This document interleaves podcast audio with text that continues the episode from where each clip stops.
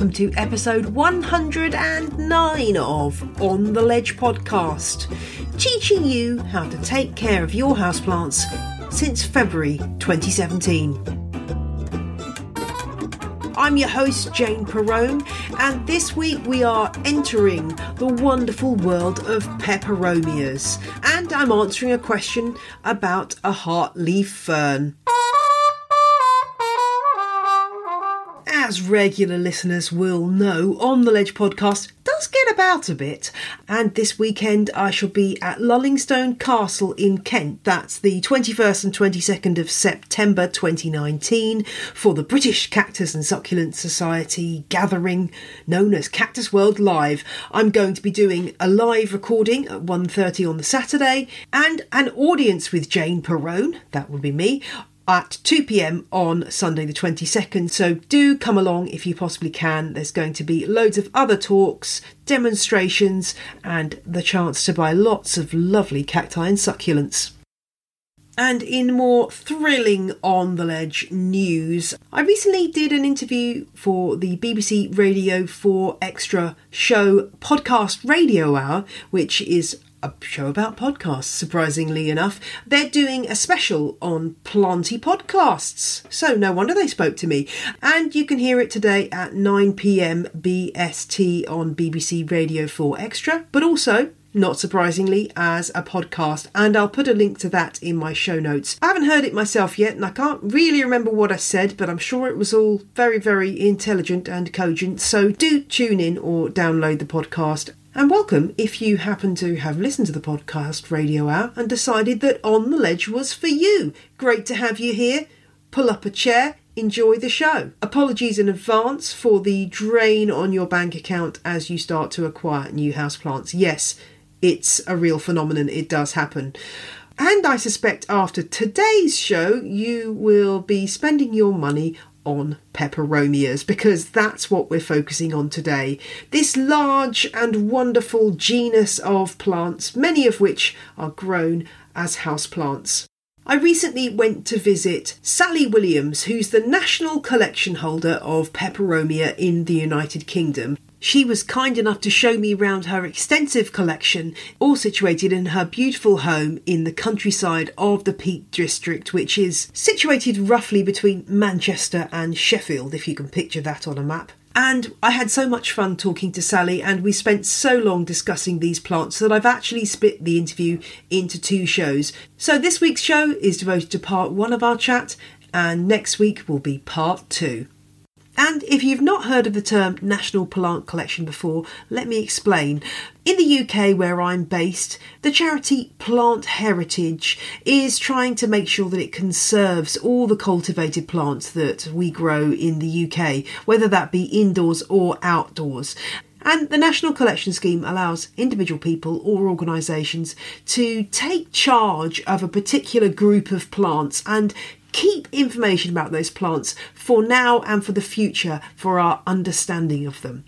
So most of them are based around a particular genus, or so you might have a, a group of daffodils, or a group of oak trees, or a group of ferns. And there's a website called nccpg.com where you can go and search for national collections and see what's out there. I'll put a link in my show notes. And Sally, well, she holds the national collection of the genus Peperomia, and here's Sally explaining how she goes about adding to her collection. In the whole genus, there's in the region of 1600 species. Right. Uh, I am not attempting to go for anything like that. I'm glad. Because that's species. We haven't even thrown varieties Mm. um, and hybrids and cultivars into that. So I was thinking, here I am in the Peak District. I'm, I'm not in a tropical region around the world. I'm not going to go chasing after all the species. Some of them, admittedly, well, quite often with national plant collections, um, there's sometimes some of them are a bit weedy, and you may not necessarily. There might be only plants a national collection holder would love. So- Yes, right. So if I'm, uh, I, I say that I concentrate on the cultivars, but to do that, you really do get involved with the species as well. So I get I, I basically collect any peperomia I can get my hands on, but I don't worry too much if I haven't got every one of the 1600. You can't be completist when you've got 1600 1600. species. That's an awful And lot. that's not including the cultivars. yeah, and then you've got all the hybrids, isn't it? cultivars, and it really is a plant that has uh, that has.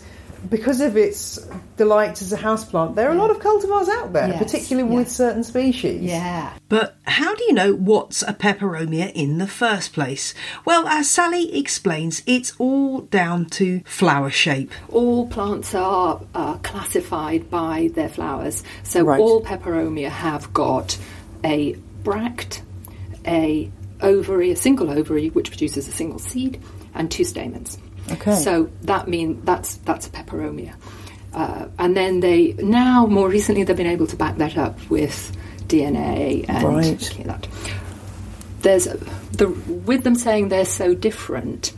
Uh, they're uh, in, from tropical regions all around the world, and there's so many different, different habitats that they've developed adaptations to be able to cope with the different habitats. So that's why. Um, but they are all peperomia. Over time, uh, when they were first found, they were often called different names. So they were peperomia now includes what were a lot of different genera, and they've been um, changed and decided that they are actually peperomia. Um, yeah. That's amazing. I mean, and it's I guess it's a testament to the plant that this they've adapted to so many different environments. Yeah, and yeah, so different. Yet they're still peperomias, which is one of the things we love about them. Um, Let's let's go on. I'm I'm excited to see what else you have to show me. Just let me jump in here and say, do get the show notes for this episode up on your phone or laptop while you're listening, because I'm going to provide lots of links and pictures to the plants we talk about, which will help your enjoyment no end. Right, back to Sally.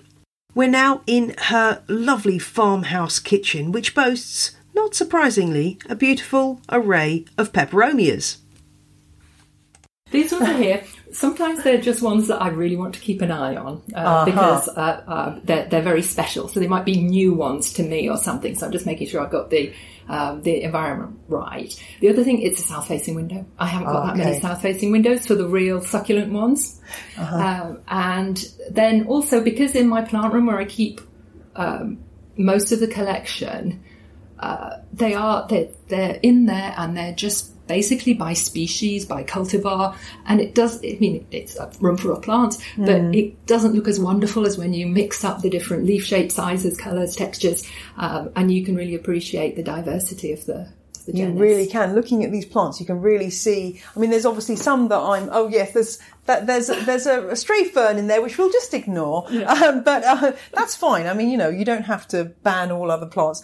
There's lots of ones that will be very very familiar to most listeners here. Yeah. Uh, the lovely watermelon peperomia, of which yours is a beautiful specimen, and of course the raindrop peperomia, uh, polybotrya, which is beautiful. Um, but there's some things here that I would not be able to identify as a peperomia.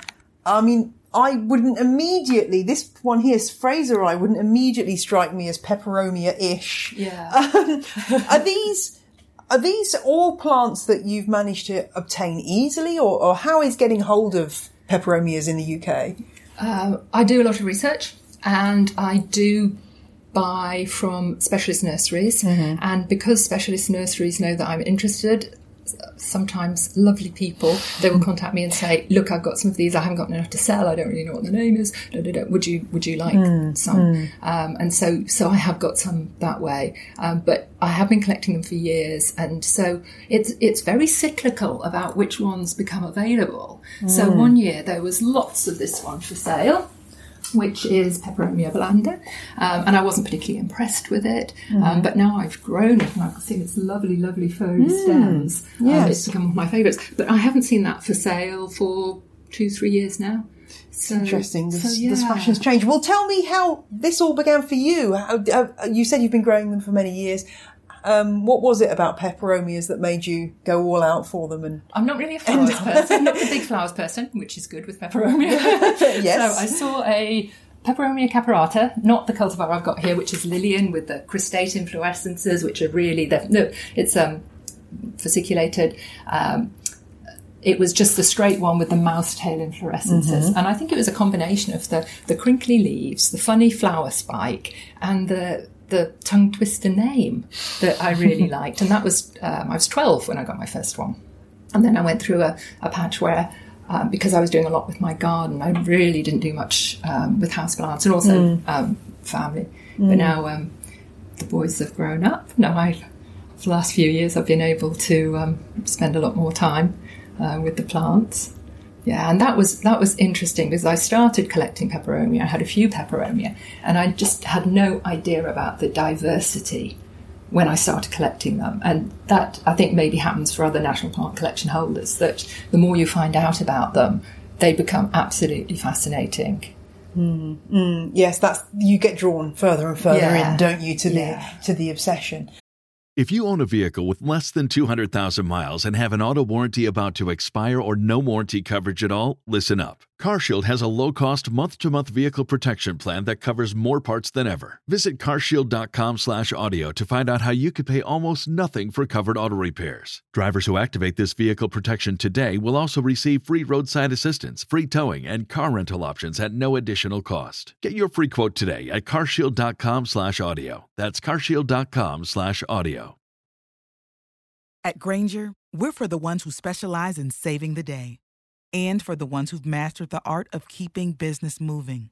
We offer industrial grade supplies for every industry with same day pickup and next day delivery on most orders, all backed by real people ready to help. So you can get the right answers and products right when you need them. Call, clickgrainger.com, or just stop by. Grainger, for the ones who get it done. And they're great house plants on the whole because they are quite easy to grow. But that said, people do slip up. What are your peperomia for the general species that people are likely to find in their local garden centre? Can you offer us any any pearls of wisdom on looking after these plants? Where do people go wrong? overwatering really, but also if the uh, compost that they're grown in is too compacted. They really like an open com- uh, compost. They, their roots really like to have air around them, um, and so quite often, often for convenience, nurseries will grow them in um, pure compost, which quickly gets compacted, and so your um, peperomia after a few months can just suffocate. Really. Um, also, if that becomes completely dried out, it won't re-wet. Um, so I use a mix of uh, two parts peat-free general purpose, one part perlite, one part orchid bark for the, the majority of my peperomias. Well, they're all looking very, very well on it, I have to say. And I'm particularly curious about this little clutch of uh, bell jars in front of us, which have got some things again that I wouldn't necessarily have identified. That one um, with the tiniest, tiniest leaves. Um, these sort of trailing um, or creeping peperomias. They obviously need high humidity, but can you tell us a bit more about what's what these are? So uh, these ones are, are all dependent on high humidity, as you as you um, guessed there, um, and so the uh, the one with the tiny tiny leaves. This is E. marginella, and uh, they they form creeping mats. They're they're epiphytic. This group. Um, some of them are a bit larger. Um, Peperomia serpens. Um, there's some interesting ones in this group. Uh, I, I don't normally have them right here because uh, we wouldn't be able to use the kitchen. I love the fact you've got them on this lazy Susan, though. That's well, I have the best. a north-facing window. possible And use so for a I lazy turn it Susan. one way around every day, and so they grow idea. upright instead of going towards the light. Um, I've so- got a lazy Susan in the back of my cupboard somewhere. I'm getting it out and putting plants on it when I get home. yeah. So these ones here look as if they're virtually the Hmm. same plant. Um, difficult to tell between them, um, and theoretically, you, you might not be able to tell between them. One is uh, Peperomia bangroana, and the other one is Peperomia rotundifolia. And so, one, the bangroana, that grows in Africa, and the other one is um, an American, so Central South American plant. And the only way you can tell between them is their flower spike. The length of the flower spike and the length of the um, peduncle supporting the flower spike is different, and the comparisons between the two is different. And so that's why they're given different species. Okay. And that highlights one of the problems with identifying them Mm. when you've bought them in cultivation. If you don't know which country they've originally come from, Right. you you can be struggling to find out exactly which species it is, and you're waiting for them to flower. So that it can take a while. But these, I can imagine, would be lovely as a sort of a little bit of a green. in a terrarium. Yeah, a terrarium as, yeah, a, in as a green layer. with other things. Yeah, but because of the uh, plant collection, I have to keep. Yes, you've got to keep yours isolated, but I can Yeah. see how they'd work really well for that. I have to say, I did. I now know why I killed my uh, peperomia bangro, whatever Bangaruana, yeah. bangaruana, because I didn't realise it needed that much humidity, so that's why I destroyed that. But I mean, that's the thing, isn't it? Again, you're knowing where the plant is from is so useful in identifying what you need to do and how you need to look yeah. after it. Well, this one comes from Sierra, Le- Sierra Leone, and it was uh, found near the river Bagru in Sierra Leone. But whoever wrote down the name wrote down Bangru. so, it, because that was the name it was first described as, that's how That's the- it's ah. got to stay. Even got to stay like that. Yeah. Oh, I guess this is what happens. Human error creeps in, uh, Yeah. and then uh, we get these unusual names. Yes. Uh, do you? Uh, your knowledge must be growing all the time. Are you still acquiring new plants for your collection? Oh yes, yeah, yeah, yeah. It's um, it's it's lovely because nurseries will uh, then highlight a plant, and that might be available for a year or so. Um, or sometimes a collector will then have produced enough of uh, a difficult to grow plant that they have some to sell. Uh, yeah, but also researching into them. I spend a lot of time researching them. Uh, and uh, that changes things as well. Names change, um, classifications change. Uh, so there's there's always a lot to be doing with them. There's so many different leads to be looking into. I'm sure. And do you ever sort of walk into a garden centre, you know, just minding your own business, going in for something completely different, and suddenly come across some cultivar that you've not seen before and get terribly excited? Yes, yes, definitely. yeah. Usually I know that they're around because I review the breeders. There's a few breeders um, on the continent who grow um, peperomia. So usually I know that they are, uh, that they've developed something and that it's going to be available. Right. But it's when I can get hold of it. So, yeah, so it does happen and it's Yes. very exciting. I'm sure. I'm sure I'd be jumping up and down with joy when you find something like that, and Yeah. uh, trying not to look too overexcited so they charge you double because you just I must have this plant. Yeah. And do they ever turn up in unexpected places? You know, like I don't know. I've been occasionally been to sort of like a jumble sale, or you're walking past and somebody's having a church plant sale, and you go in and suddenly there's this incredible plant. I, I don't know if that's ever happened to you, but that's another exciting moment. Yeah. well, because um, quite often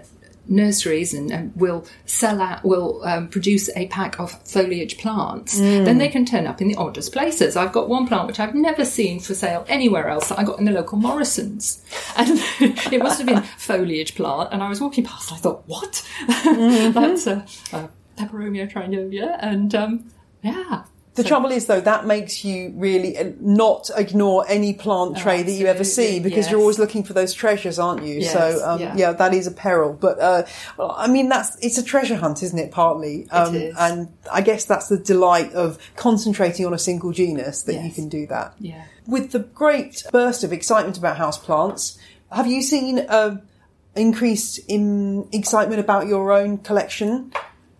Have you had more people getting in touch, or Possibly, it's it's difficult to say. I think because of the nature of the genus, they're a very ancient genus. They're very primitive. So anybody who knows about plants has got a bit. They sort of have a oh yeah peperomia because they're, hmm. they're they're unusual. They're then they're they're not monocotyledons and they're not eudicots and not true dicotyledons. They're in the magnoliid clade, which is very primitive. Um, and that is possibly one of the reasons for the, the great diversity because they've been evolving for so long. Um, so I think there's always been a bit of interest in them. Um, yeah, but I think more people are getting interested. I mean, I suppose it's you know the sort of the plants that are the sort of the uh, the poster plants, the the watermelon peperomia, you know, which is all over Instagram. But not everyone grows it as well as yours looks. Um, do you have? Are there any particular secrets to making those watermelon peperomias grow well? My problem, I'm just going to try to get you to solve my problems right now, is um, when I do cuttings, and maybe this will not happen with your technique, which we've already discussed, is distorted leaves on young growth, where the, the edges of the leaves will be cut and not through any. I, I don't think I've done many damage, but they kind of come up kind of distorted. I don't know what. I've certainly have them coming up um, crinkly, but then they tend to flatten they out. flatten out over Yeah. time. Yeah. I've had one or two where they've actually come out, as I say, with all kind of raggedy edges, and I'm thinking, what have I done? But I wonder whether your actual uh, your your technique that I've now started to adopt with the pots might whether there's any damage that happens while they're kind of I don't know how I'm doing it, but anyway, that's interesting to know that um, that uh, yeah that that's not a problem that's well known about. It's probably just my, my Well, I strange haven't ways. come across it yet. Okay, well there you go. Well that's that's good to know. Yes, yeah, yeah. So, well, with the peperomia, we've got these high humidity ones, Yep. um, and over there, these are some of the very low, the high altitude ones. So what, what name us a species that we might have heard of that's in that? Dolabriformis. Oh, yes. Peperomia Okay, dolabriformis. yep. Now, this is one of the areas where there's a lot of hybrids around, um, and people might really not know what a good dolabriformis looks like. And here I am. I haven't got anything. this is um, dolabriformis var which gives you the idea. Hmm. It's got very, very thin leaves, and they've got a definite cleaver shape Hmm. uh, with only a tiny line on the top. That's called the window. That This is a that's a, as is actually a window as Yes. a, other succulent plants have. If, yeah, if you imagine that um, the leaf is flat and then to conserve water, the two sides fold up so that there's only a really thin strip of the, the top surface, the adaxial surface left, then uh, that is what the, the Fenestrate group, which is the window group of peperomias, um, what, what they have as a means of conserving water. So this one is a very, very rare one. It's the, the brown purple leafed form. I've got lots of the green leaf form. Um, so then you get some of the really uh, another one that you might have seen around is asperula, Oh, which yes, is green. Now asperula means rough. Um, and most of the ones around are not particularly rough, so they're possibly a hybrid. Can have a little feel. Oh yes, if you a want to rough. see it, this is a, a more as- akin to the first description of a pepper uh, of a, an asperula, asperula, where they're it's purply brown and the outsides of the leaves are rough. if you feel them. Yeah. Oh yes, yes, that is rougher, isn't it? Yeah, this is a recent one that I've only had for a few months, which I was just so excited to get. Oh, oh yes, that's This kind of is, um, curious. yeah, Peperomia hutchisonii. Very, very Sort of textured. toad-like. Uh, Yes, just like toad skin. Yeah, it's Tiny amazing. window along the top. Yes, and these, if you can grow succulents, are these kind of a similar other succulent plants like say crassulas or senecios? Is it a similar care regime? They need lots of light and. Mean on the water. Yes. Yeah. Yeah. Yeah. Virtually no watering over the winter. Um, and I keep them on a south facing windowsill. um, And it, as well. among is there's the the peperomia happy bean cultivar. Yes, Is that related at all to those? Because that seems Yes, to have a similar. also a fenestrate Oh, that is- with the window. Okay, yeah, Yeah. because that's the, probably the one that we might recognise that you know you do is quite widely available. And again, I guess people are kind of surprised that they are that there is this subsection of, of very succulent ones, but it's worth knowing that, isn't it? Because Yes, that's that has yeah. such an effect. It's so disappointing if you uh, overwater these and uh, end up Yeah. uh, with a mush. Yes, yeah, yeah. One of my favourites is Columella, uh, which was available quite widely for a bit this year. Mm. Yes. and that is again, it's you can see it's got its little window on it. Um, but I think that people got it sort of peperomia, um, thought high humidity, give it a bit of water, um, and and I think a lot rotted away, which is sad. Mm. Yes, they're, yes. they're really a nice plant. Yeah. And of course, the caperata is an old favourite that's been around for forever. You know, I'm always going on about Dr. Hessayon's houseplant expert, and obviously that features there. Yes. I mean, it's a plant that has kind of went out of popularity for a long time. I think it was seen as being a bit of a, I don't know, people went off it, but people are to- totally getting back into it now. Yes. Are you seeing lots of interest in, you've got this fasciated flower that you mentioned earlier. Yeah. You're seeing new interesting cultivars coming through of that one? Yes, there's some there's some really lovely ones. There was um, a, a new one that was uh, brought out this year called um, Keto with Mm. um, a lovely orangey red uh, colouring. Mm-hmm. Yeah. So uh, And do any of these cope with uh, deeper shade? Are there any peperomias that you can cope that can cope with deep shade, or, or are they mostly apart from these fenestrated ones? The old story of kind of bright indirect light. What what's your, the light situation with most of them?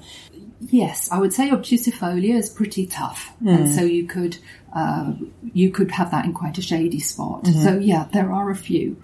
Um, a lot of them have uh, a lot of peperomia. As I've mentioned that they have different adaptations to different habitats, and one of the adaptations they have to low light conditions is a red colouring on the undersurface of the leaf, like like this one um, that uh, Eden Rosso hybrid, which if you have it in too strong light, that red colouring can fade. So that is something. If you if it's got a red underneath of its leaf, it will be able to cope with um, deeper shade levels. Mm-hmm. And it's thought that that um, the anthocyanin in those cells they're direct, uh, directly below the um, chlorophyll um, containing the photosynthetic cells, and it's thought that it's backscatter from light that helps it absorb light in low light conditions. So that's another indicator. That one will any of those with that will probably be able to put up with low light conditions as well. Well, I have to say, is that Incana there on the? Yes, it is. And yes. my Incana, which I've actually got from a, from a lovely listener called June, um, I have it on a very. It's really not getting much light at all, and it hasn't grown a lot, but it's it's absolutely fine. It Yeah. seems to be so. Lots of them are very very tough, and I guess that's why we love them, and they will adapt to different conditions, um, which is fantastic. And I just love the v- sheer variety of different kinds of leaves they have. I mean, looking at your wonderful raindrop peperomia, that leaf is a good, I don't know how wide that is. That's a good 12, mm. 15 centimetres across that leaf. It's just so lovely and dramatic. Yes. I just, and I nice can't. and glossy. And, Yeah, how um, can you not love that leaf? It's just, it's beautiful. So I'm, yes, it's, it's a wonderful, it's a wonderful genus and I'm, I'm, I'm very excited to see your plants. I know, I know. You've now got even more plants on your wish list than you had before. Do go and check out the show notes at janeperrone.com for lots of information and tips on peperomias and also details of Sally's national collection. If you were wondering about the propagation technique we were talking about in that interview, then that will be covered in part two next week, along with our trip into Sally's plant room. Yes, we haven't even got to her main collection yet, and we'll also be answering some of your peperomia questions. So do look out for that episode next Friday, and you'll just need to subscribe to On the Ledge on your pod app of choice to make that an automatic addition to your listening pleasure. That's what WRQ95 in Japan did, and they left a lovely review on Apple Podcasts for me, telling me that On the Ledge is the perfect plant podcast for the busy Tokyo commute to work. How exciting to think of people listening to On Ledge in Japan. That's just awesome. And in another part of the world, Carolina got in touch to comment on the Oxalis triangularis episode. Carolina is from Colombia in South America with the Instagram account at soy.plantastica. That's S O Y dot plantastica and she reminded me something i forgot to mention in that oxalis show which is that like the other members of this genus, it's a nitrogen fixing plant. So it's used as a companion plant for urban agriculture. What's a nitrogen fixing plant? Well, these plants have special nodules attached to the roots which contain special bacteria that help to draw nitrogen out of the air and turn it into nitrogen that plants can actually use for growth. It's a pretty awesome adaptation that some plants have, and oxalis is one of them. So, that's something else to conjure with when you're looking at your beautiful purple false leaf shamrock. And Carolina also suggests using Oxalis triangularis as ground cover for taller houseplants, which is a brilliant idea. If you had a really tall strelitzia or a palm, this would look great around the bottom of the pot. And underplanting like that has lots of benefits for both plants, so do give that a try. And thank you, Carolina, for getting in touch. And thanks this week to Kat, Christopher, and Frankie, who've all become patrons of On the Ledge this week. It's a great way to support the show, and if you pledge $5 a month or more, you get extra content too. Find out how to do that in the show notes at janeperrone.com.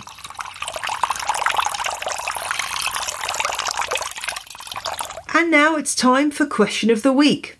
Erin from Sydney, Australia got in touch with a question about her heart leaf fern some time ago. Thankfully, she sent me a reminder about this question, which is why I'm picking it up now. So, apologies, Erin, it's taken a while to get back to you.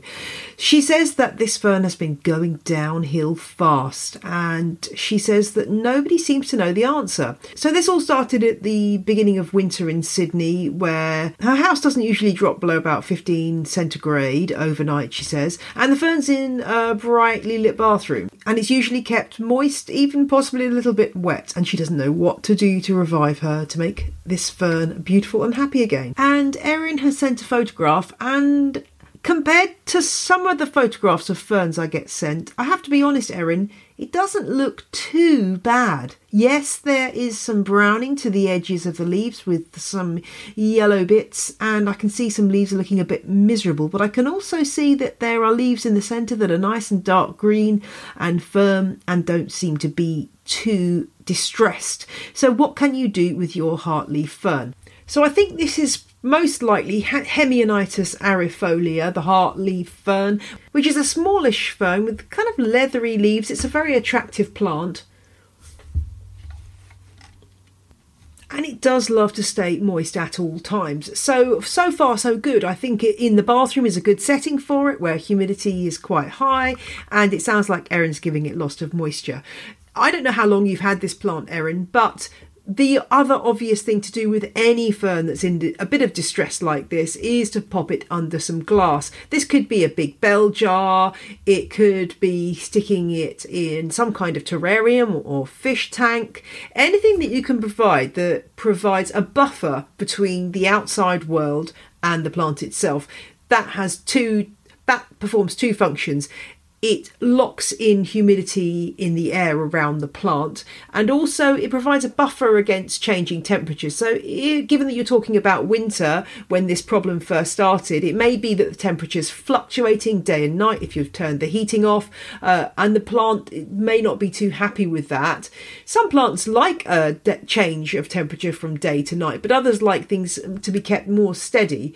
And I think in the case of this fern, it would that providing that buffer of the glass around the plant would probably help to just settle it down a bit. And because this is quite a, a, diddy little fern, it's easy enough to find something to put it in. It's not like a, a, huge Boston fern which you couldn't possibly contain under glass unless you've got a very large fish tank. So stick some glass over this and see what happens would be my advice. I'd also maybe try looking at the potting mix that it's in if you haven't repotted it since you've got it and making sure it's quite an open airy mix. Roots of ferns like to be well aerated and there can be a problem that that just gets completely solid and massed around the roots and the roots can't breathe properly which can manifest itself in unhappy leaves. So i'd take the plant out of its pot and investigate what's going on. If you don't want to put it under glass the other thing you could do is the technique known as double potting. Uh, this is where you put your pot into a second larger pot and you can put um, pebbles or you could put moss uh, which you keep damp uh, around the in, in between the gap in the gap between the two pots. And this helps to increase humidity. Uh, you could also put water at the bottom of the outer pot if it's um if it's waterproof and then allow put some wicks in the bottom and allow that water to be soaked up by the plant as it needs it rather than just pouring water in which just sits there around the roots. Uh, if you put water into the outer pot it won't be sitting in the roots but it will be available for the plant to use. Uh, misting yes misting is a good thing uh, for ferns and won't do any harm. But yeah the two techniques I've suggested are a lot less work once they're in place, and uh, I just would forget to do the misting uh, as often as I would need to do it. So, check those techniques out and see if either of those work f- for you. But I reckon that your heartleaf fern has some good life left in it, so I really do hope it recovers. Erin, keep me posted and let me know how it goes. If you've got a question for On the Ledge, drop me a line on the ledge podcast at gmail.com and I will do my best to answer. As much detail as you can provide is always useful. Pictures and information about where you are and how long you've had your plant is often very handy when answering these questions.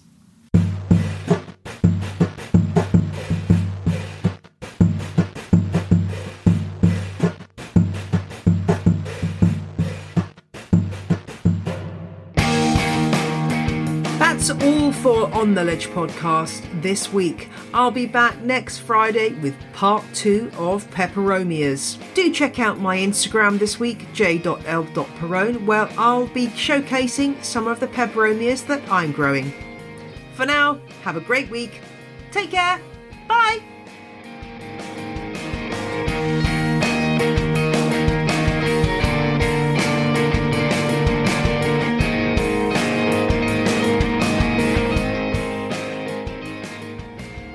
Music you heard in this episode was Roll Jordan Roll by the Joy Drops, Rasham Pidity Bakara by Samuel Corwin, and Overthrown by Josh Woodward, with advertising music from the Heftone Banjo Orchestra with the tracks Whistling Rufus and Dill Pickles.